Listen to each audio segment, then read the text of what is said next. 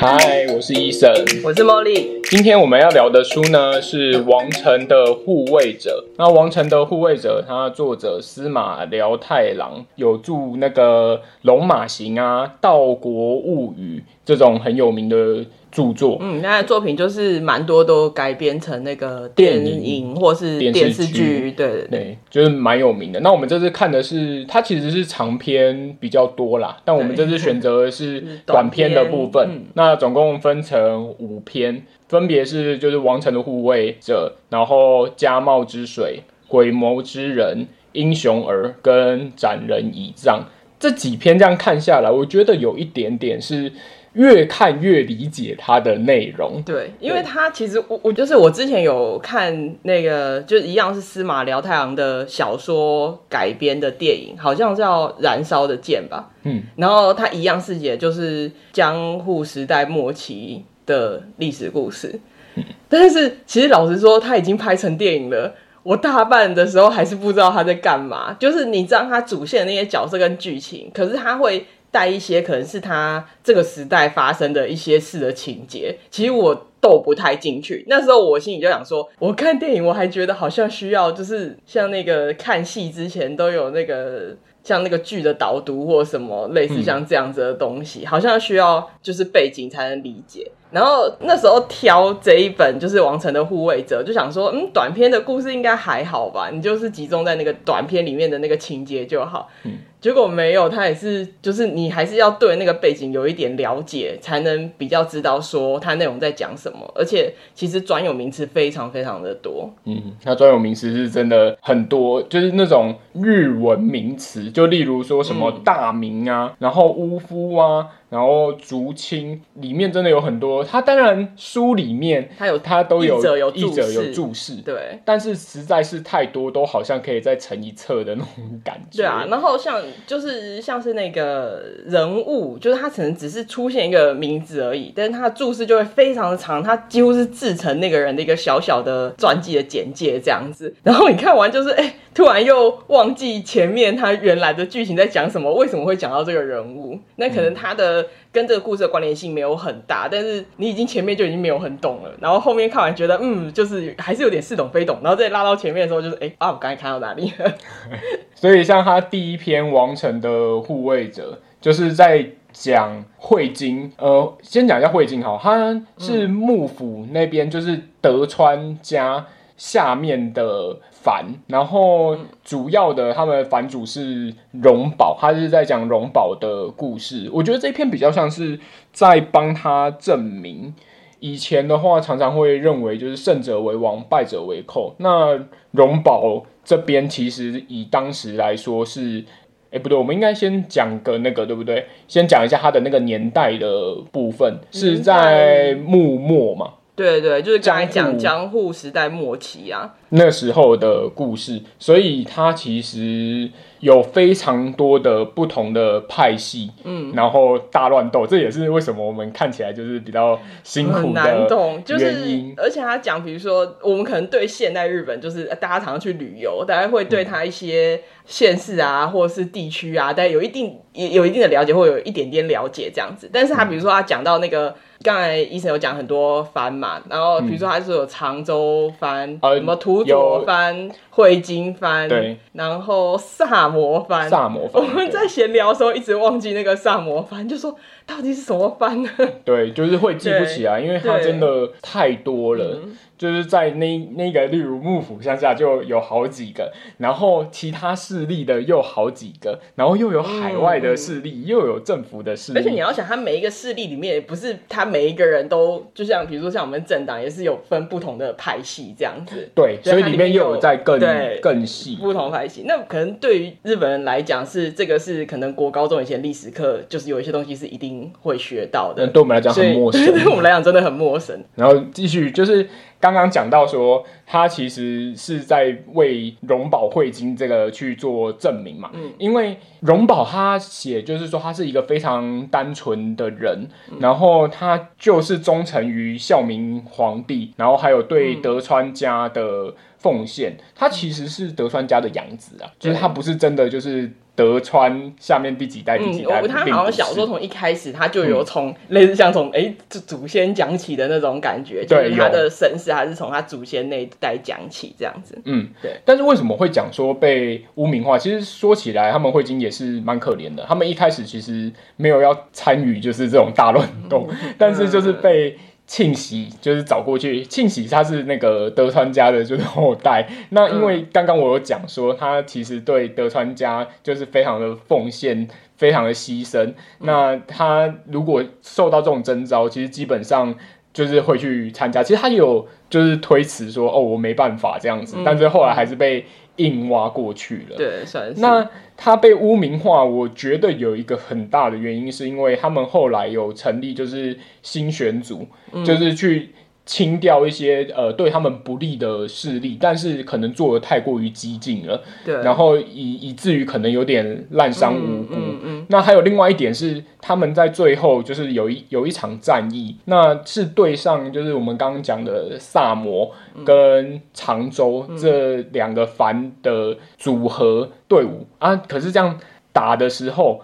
对方使用了一些计策，这个也是他故事里面讲到说，龙宝就是对政治他其实并不是太懂，或者是有一些作战策略他不懂。小说里面非常强调这件事情，对，就是他有再三强调，龙宝他就是对于那种就是对天皇的那种敬重啊，哦，就是他们德川家一直以来的那一种算是忠心忠忠忠心耿耿嘛，就是呃，就是不是叫家训呢，就是那种嗯，那种叫什么？一直以来的那种想法吧，就一代一代传下来的想法这样子，哦、对啊。嗯、然后，所以他就是蛮觉得说要为天皇做一些事情，尤其是看到天皇现在生活的困顿，他还有写到说，就是可能什么新鲜的鱼都吃不到，只能吃什么腐坏的鱼。我想说这也太悲惨了。然后，所以他就会为那个天皇运鱼，我觉得这个蛮可爱的。嗯对，对所以就说他是很很单纯、很纯真的人这样子。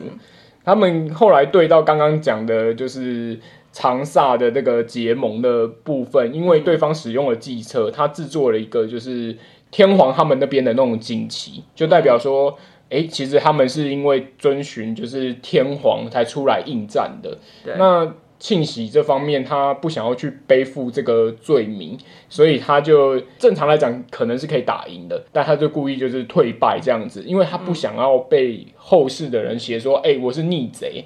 对啊，呃，我我我去打那个政府军，嗯、但其实这是对方使用的一些伎俩跟政策，嗯、而且对方还使用了假的那个天皇下达的那个密敕，对对对对对对，那就更没有办法。为了要弄，嗯、他们就是要证明。我我觉得在他的故事里面，我也发现他们对于身份地位。然后还有是不是正统这件事情，其实是非常 focus 的。对啊，就是比如说他呃后面的其他的篇章有写到，就是类似像比如说你有呃很高的才能，通常就是在乱世之中，你有才能的人很容易就上来了。嗯，但是他常常就是还是会受限于他的身份跟阶级。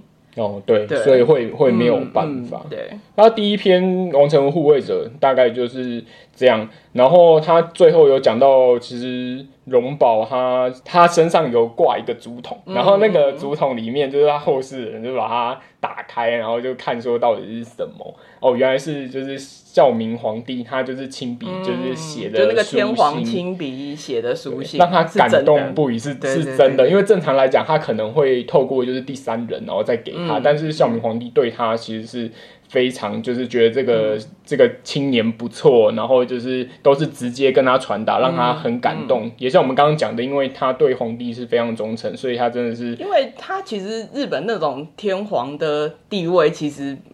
跟我们一般讲的皇帝不太一样啊，oh. 对，所以通常他们就是会好像要经过另外一个人去传递那个想法，就是很少直接去讲。他即便是感觉我看那个小说，就是即便好像是他的朝臣，他也不会直接去讲，对不对？对，对嗯嗯。然后另外一个好像就是讲说那个密室是假的，哎，呃，对，就是他有写到说这个密室是假的，嗯、所以后来。呃，荣宝的后代有来看这个司马辽太郎帮他写的王城的护卫者，就是也是很很感谢他，嗯，就是说帮他们平反我这个污名这样子。听说那时候好像。他的那个里面的书信的内容好像还存在那个银行里面，是好。然后第二篇就是家茂之水的话，家茂之水我要先讲，这我真的是，我觉得老实说，王城护卫者真的很多是不懂的东西太多。我觉得我那，我觉得那个感觉是我很像，就是去可能去参观一些什么名人的故居啊之类的地方，但是因为我没有事前做功课，或者做对这个名人不够了解，然后当下比如说在解说说啊，这个名人他以前。是怎样？他的家族怎样啊？什么时候搬过来啊？你就当下就觉得哦，对对对对对，我懂我懂。看完以后就忘记了，隔天马上忘记。然后我说，哎，你去看那个名人故居，你觉得如何？嗯嗯，我觉得那个解说员讲的蛮好的，对，其实不记得。所以跟那个刚才跟医生在录节目之前在讨论的时候，他讲到家茂之水，我就哈，这是什么？这是问号，就是。我对他情节大概有一点印象，就是说做那个旗帜的事情有一点印象，但他具体来讲讲什么，我其实已经忘记了。嗯嗯。他其实就是在讲，就是玉松超这个人，他是公卿，但是他就是后来变成隐士这样子。嗯、那有一个叫严严昌的人，他原本是辅佐就是幕府的，嗯、然后后来他变成讨伐幕府，就是变他有点政治倾向，就是有点混乱，所以其实也是被人家讲就是有点污名这样子，嗯、就觉得这个人不 OK。但是他就是反正总而言之，他现在想要讨幕，然后他就是有一定的名望。然后也希望去寻找一个志士，就是有这种可以策划要怎么样辅佐国家大事的人。嗯，所以他后来就是找到跟他。呃，有一个地方是雷同的啦，就是他们都希望是攘夷，就是排除国外势力，有这个共通点的玉松超。嗯嗯、对，那他也是花了很多的精力去说服他。一开始他也是不愿意，玉松操毕竟就是隐居了，也不愿意出来。嗯，但是延昌也不是个简单的人物，嗯、他就是可可能准备了。呃，玉松超呃喜欢的一些食物啊，然后也知道他就是喜欢比较朴实的人，所以他就故意把他弄得这样，哎、欸，家家庭很朴实，我就有有有印象，有印象。然后后来就是被认可了嘛，那被认可了之后，欸、我们刚刚不是有在讲那个荣宝那边嘛，就是王城护卫者的故事。嗯，其实他们这一个家茂之水就是他们的敌对方。嗯，他就是在讲那个长州跟萨摩的部分在。对抗就是幕府军，他们是怎么样去做的？嗯、像锦旗，然后还有就是桃木的那个密刺，其实全部都是玉松超去经手的。对，那但是到后来幕府其实做了一件很特别的事情啊，他明治维新，他是把那个政权，就是幕府把政权就是还给皇天，皇啊，天皇对，天皇的部分。嗯、那玉松超可能就觉得说，哦，好了，那。不关他的事了，就是他就隐退掉，嗯、因为他觉得他的任务已经达成了，嗯、他就是只是为了这一个，嗯、因为他有他自己的一些坚持，就是他不是为了延仓而而做还是什么，嗯、只是说因为他们这两这一个方面其实是有达成共识的，那任阶段性任务结束就结束这样子。对，而且后来就是那个明治维新那时候，他们就采取那个欧化政策。哦，对对对对，后来的话政策就是跟就是玉松超的想象吧，就是跟他的想法背道而驰啊，嗯、对对对，所以就不会继续再做下去了。嗯嗯然后第三篇的话是鬼谋之人，这个主角换了两次名字啊，总共三个，总共三个名字，然后还有个绰号，对，还有一个绰号。这鬼谋之人是那个村田藏六的故事，对，村田藏六。哦，这一篇故事也让我们就是想到刚刚在讲的说他们会一直换名字，其实也是有原因的，因为可能跟他们的身份地位不相符，所以需要这样去。换名字，对，所以我我其实那时候看的时候，反正我记得两个，一个是张六，然后一个是他一直以来绰号叫火吹达摩，他的名字再怎么换，他的绰号就不会换。哦，对，就反而火吹达摩是比较好记的。对对，嗯，火吹达摩好像是因为他的长相的关系，对不对？嗯嗯、我觉得好像是他长相。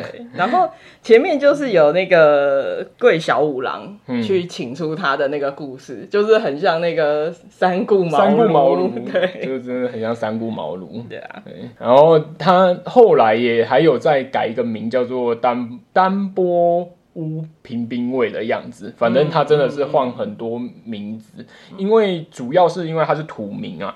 嗯、然后土名的部分，那时候是写说他们就是以翻译。这样子的，嗯，他以翻译为借口啦，让算是借口吼，对啊，让他请这样子，要不然好像因为他们的那个身份地位，其实是不能请他来担任一些就是官啊、事啊之类的，对，所以才这样子。那呃，我觉得春田藏六是一个很奇葩的人啊，他就是什么都懂，但是就是不擅长与人交际，就是就是很。对于知识的追求就是很有兴趣，包括说他明明就是在工作，然后你已经有一番事业，然后你还在学继续学新的东西的这样子的人，因为他后面好像有在继续学英文之类的。哦，有，对，有，他真的是什么都懂，什么兰学啊、医学、丹道学，懂荷荷兰文。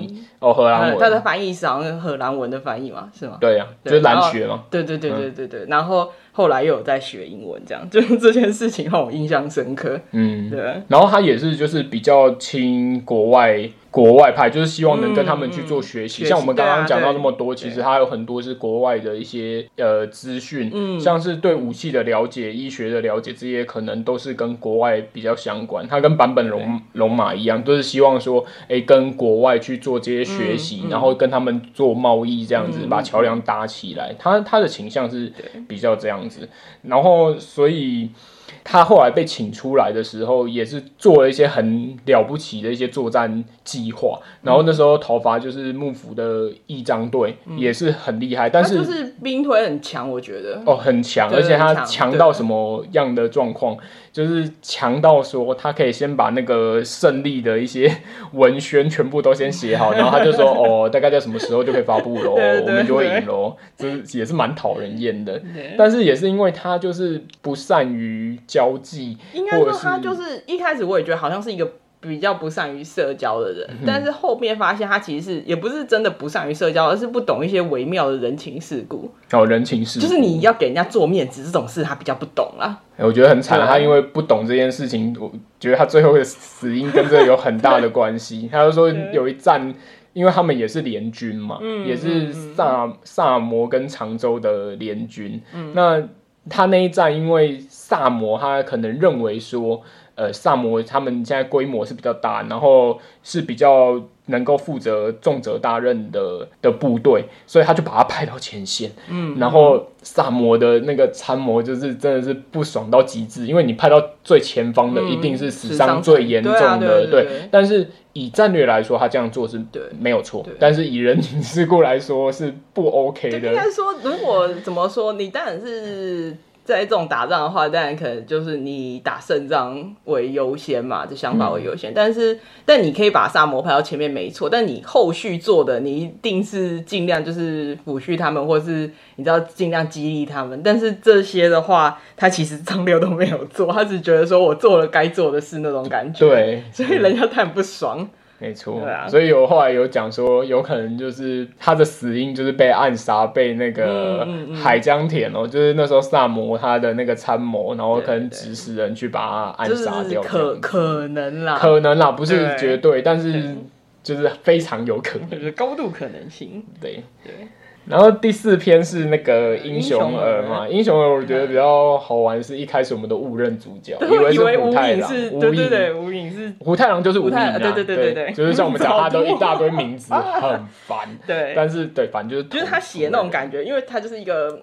有趣的年轻人就觉得，嗯，这应该是主角吧？结果主角是一个大叔，主角叫做河井纪之助，嗯、然后他是一个三十岁一事无成的大叔。嗯、那时候我记得好像虎太郎还有去问，就是河河井到底何许人也？嗯、结果后来问到最后，嗯、没用的大叔。嗯、就是，但是就是无影也蛮有趣的，就会你知道，就是觉得那个季之助很很值得向他学习。我觉得这个好像也是蛮有趣的，所以你一开始也才会以为吴敏是主角。对对，你会觉得很奇怪，为什么要跟一个人？而且他其实表现出来也没有说很厉害，很厉害。对对，我也 歪理一堆，歪理一堆。对，可能我不知道，对对于年轻人来讲，就是一个很有趣的大人嘛。哦，我觉得应该是这样子，就是跟他身边的大人不太一样。哦，对，呃，你刚刚讲到他很有趣，就是我觉得凤楼的那个真的蛮有趣的。他就是那时候吴颖，他就是被拖到被他同跑，可能。拖到凤楼。对，吴吴颖是真的年纪很小，就是我们现在那种青少年的年纪吗？对，十四五岁，很年纪很小，对。对。然后再拖到凤楼去，然后他当然后来没有没有去干嘛啦，然后就回来，但是回来之后，然后可能就被纪之助念了，然后说啊，我去那种地方之类的。好啦，算了，你还不错啦，至少你没有进去这样子。然后可能哎，好像有给他一些东西，我记得有给他一些东西，就很包子啦，包包子啦，对啊，包子给他包子啊，然后就很羞愧说，对啊，我怎么去那种地方？然后就后来才知道，原来纪之助就是最常去凤楼的人，很神奇，我觉得他应该有丢他包。包子，对，但是有趣的是，季之助在这之后，他就真的都没去。哦，对，他好像就是玩遍了之后，他就觉得，嗯，该做点正事了。对，真的也是一个很奇葩的，他真的就是很很奇葩的家伙。但是你后面就开始，他就展现他的军事长才哦，而且还有贸易商业长才，应该算是政治方面的手腕蛮厉害的了。对，这样蛮强的。而且那时候好像还有讲到，就说。荷兰的那种军火贸易商、嗯、就称赞他说：“哦，你是对，你是真的，就是真的商人。”哎，对对对，为什么会这样讲？是因为他们那时候荷兰商其实也是蛮坏心的啦，他知道可能日本有很多都跟他买那个军火，可能都不是这么懂。对，而且就是说他没有办法跟他正正常的交易，他们买卖跟他们的习惯不太一样。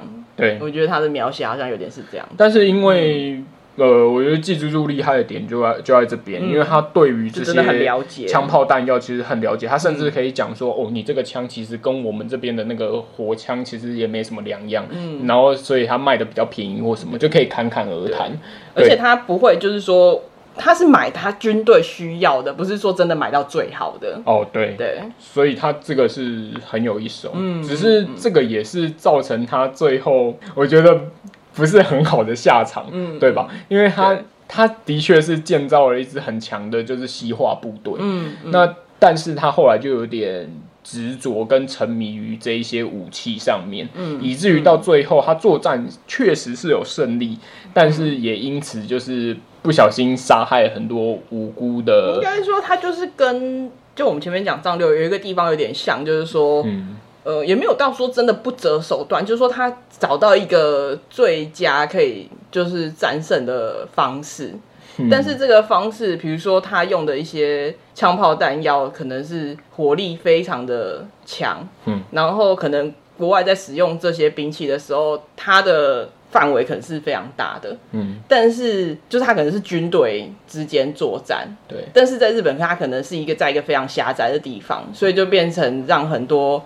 呃，一般的无辜的民众受害这样子啊，然后比如说后面就是他的坟墓还被民众鞭打之类的，对对对对，就是大家就是很恨他，嗯嗯，就是最后不是很好。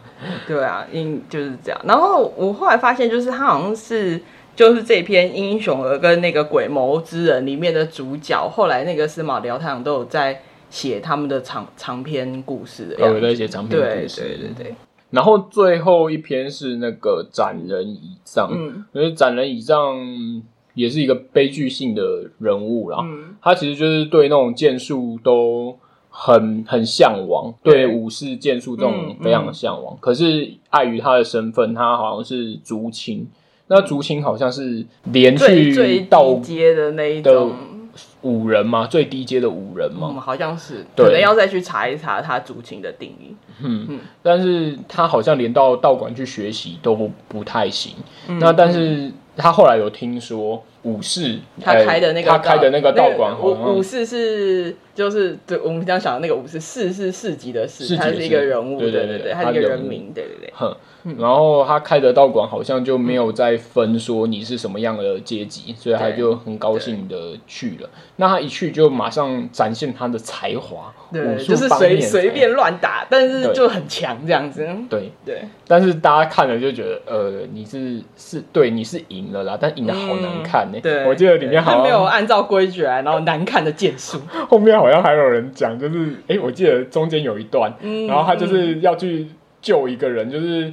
他们一起，应该应该说那个人出席某一宴会，嗯、他是当类似保镖，嗯，嗯 然后真的有人对他突袭的时候，然后就是以上就是出来挡，嗯、但是他的剑术就是很难看，然后也不是那种正派剑术，嗯、然后他是把坏人击毙了，嗯、可是那个被救的人这样说。啊！你怎么就是这样子用这个？我 真的就拍口啊！救有人，真是他救的人都嫌弃他。对，我觉得超好笑，就是问号问号。哦，总而言之，他那个武士后来是成为他师傅啦，就是他有然后带他去拜访很多就是流派的，因为其实他给武士的冲击也非常大。嗯嗯，他把他就是旗下的那些门生弟子全部都击退，然后武士跟他打的时候，其实。也是有点吓到，因为因为武士那时候他是没有穿护具，然后倚仗其实可能是因为碍于他没有穿护具，可能怕把人家打伤，因为毕竟他是要来就是学习的，所以也是可能就没有尽全力吧。但武士也是因为这样怕到，因为就觉得倚仗其实。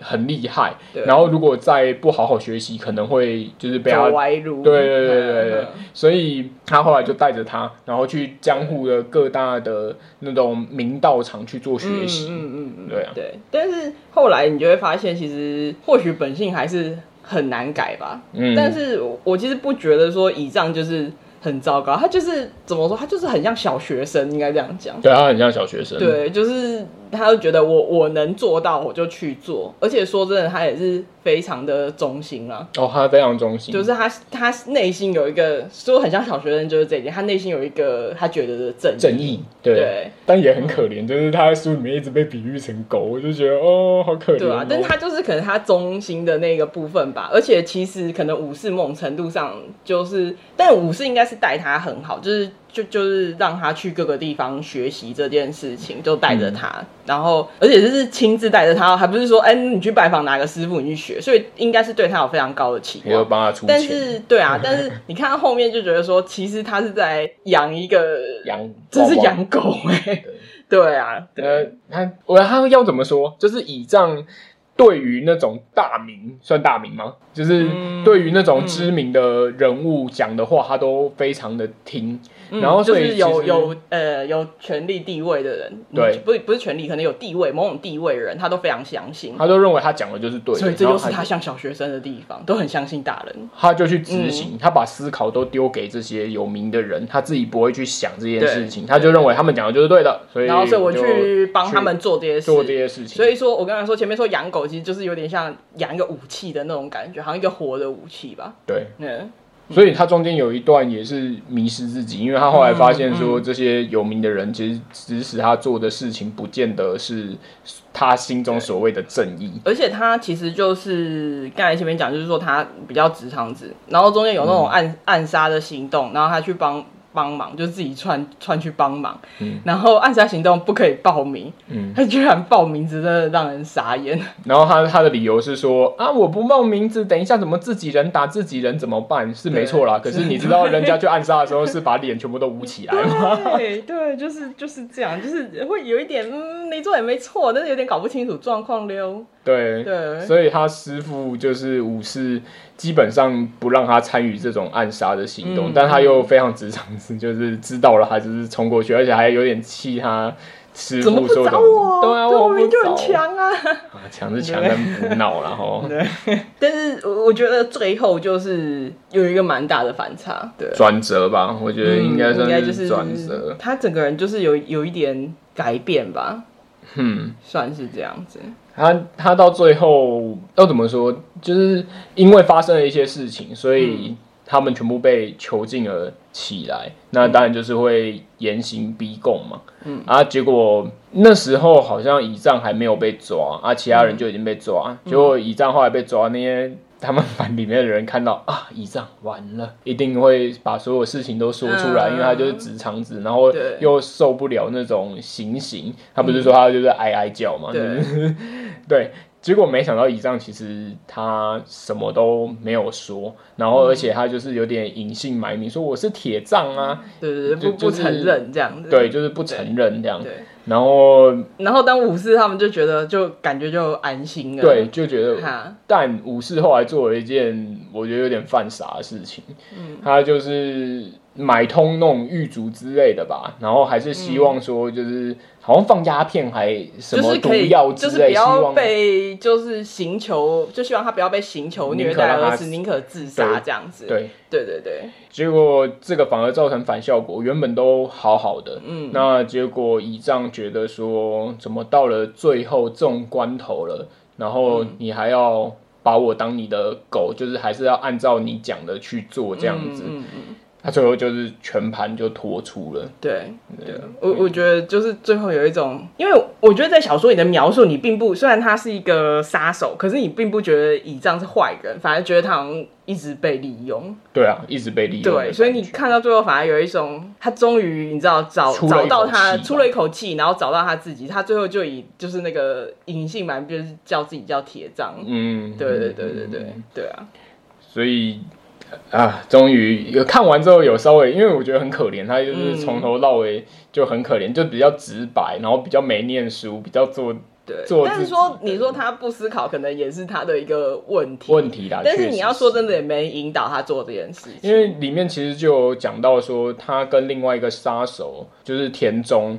两个因为主人不一样，嗯、一个像倚仗他他的主人师傅其实就是武士嘛，嗯、那另外一个就是田中他的主人是西乡，他们对待他们的方式就是很不一样，因为武士每次只要倚仗。做就是讲了什么不该讲的话，甚至他还没讲话之前就先瞪他，先制止他做。嗯嗯嗯、但是西乡的方式就比较是呃用幽默的方式，然后让他去表达他想要表达的田中的部分。嗯、而且最后田中他明明也是主亲，可是却跟武士之间就是变成他们两个是很像对等这样子。嗯，那、这个我就觉得就差很多，就所以我看我很很明显，就是你可以从。就是以上他的表现，然后去，就是他这些东西可能他没有写的那么明白，但你就知道他的处境是如何。对，对他就用这种对比的方式写出来。嗯嗯、对，那。大概整篇的故事就是就是这个样子。我看完了这几篇故事，这也是我们就是十本小说系列的最后一篇嘛，对不 对？那我觉得这个放在最后一本真的是非常有挑战性。我必须说，它是我看这几本小说里面最艰涩、最难读的。对啊，我觉得真的很难读。所以如果如果以上有讲解一些错误的话，请多多包容，因为我们就是已经尽量的去了解，就是。像我们开头讲的一样，他可能你要读过很多史料，嗯、对地理就是有所了解，嗯、然后那个是大概的背景，大概要就是要知道日文名词之类的，你可能也要比较懂，嗯、你看起来才会比较顺，嗯、因为他真的就是。太多资讯量爆炸，真的是资讯量爆炸，就是中间有很多你就是看不懂的东西，而且你去看他解释，你可能会搞得你自己更混乱。对，所以后来我 我，的做法就是尽量不去看那个注释，因为包含他有时候出现的人名，他可能只是一个说哦，这是另外一个势力的人人物，但是那个人物可能他是一个历史上知名的人物，所以就是注释就会讲非常多。我就像我刚才最前面讲，就是我常常看完注释，然后再回头看啊，我故事看到哪里了？对啊，而且我就干脆知道啊，他就反正就是另外一个势力，这样就好了。先把故事读懂。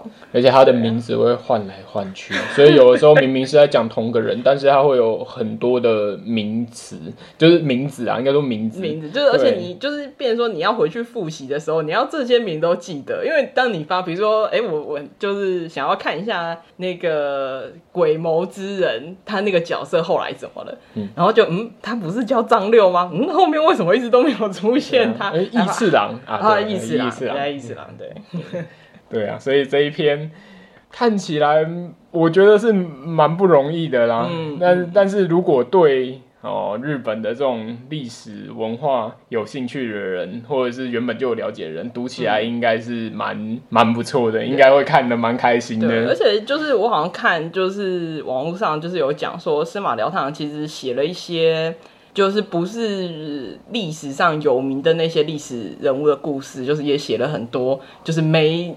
名气没有那么高的历史人物，就像那个这次看《王城的护卫者》里面这些角色这样子。嗯啊啊、那因为我觉得医生跟我就是都不是很了解这一段历史，所以对我们来讲，其实可能那些有名的人跟名气没那么大的人，对我们来讲，那个感觉其实是落差不会很大啦。反正都是透过这个故事去认识一个历史人物。嗯，不过我觉得这五篇我自己看完的感觉是说，你可以倒着看。我我比较倾向倒着看，因为第一篇《王城的护卫者》，我觉得最难理解，因为它里面的东西是最多的，最多。对对，它牵涉到比较，因为它很牵涉到很多。呃，位阶比较高的人啦，对对，反而就是最后那个倚仗的故事是越后面越单纯，嘿，他就是真的比较单纯，嗯，对，所以我觉得如果跟我们一样不是这么清楚的人，要看这一篇，试着 倒着看也比较轻松，而且后面篇幅也是比较短。实际上我也是真的就是看完那个，因为老实说王城的护卫者，我也是看的一知半解。但我想说，先看下去再说。嗯、然后，呃，的确看看完以后，就是《王城护卫者》，我又去看第二遍，还觉得比较清楚。嗯、对，但是那种清楚是真的要来聊的时候，又觉得很混乱，因为你发现你要讲的时候，你必须要很清楚他每一个阵营的状态。对啊，对，对，这是蛮不容易的。好啦，那这一次的读书会就分享到这边了。那我们就是终于十本十本结束小说都看完了。我是 Eason，我是 Molly，那我们就下次读书会再见喽，拜拜，拜拜。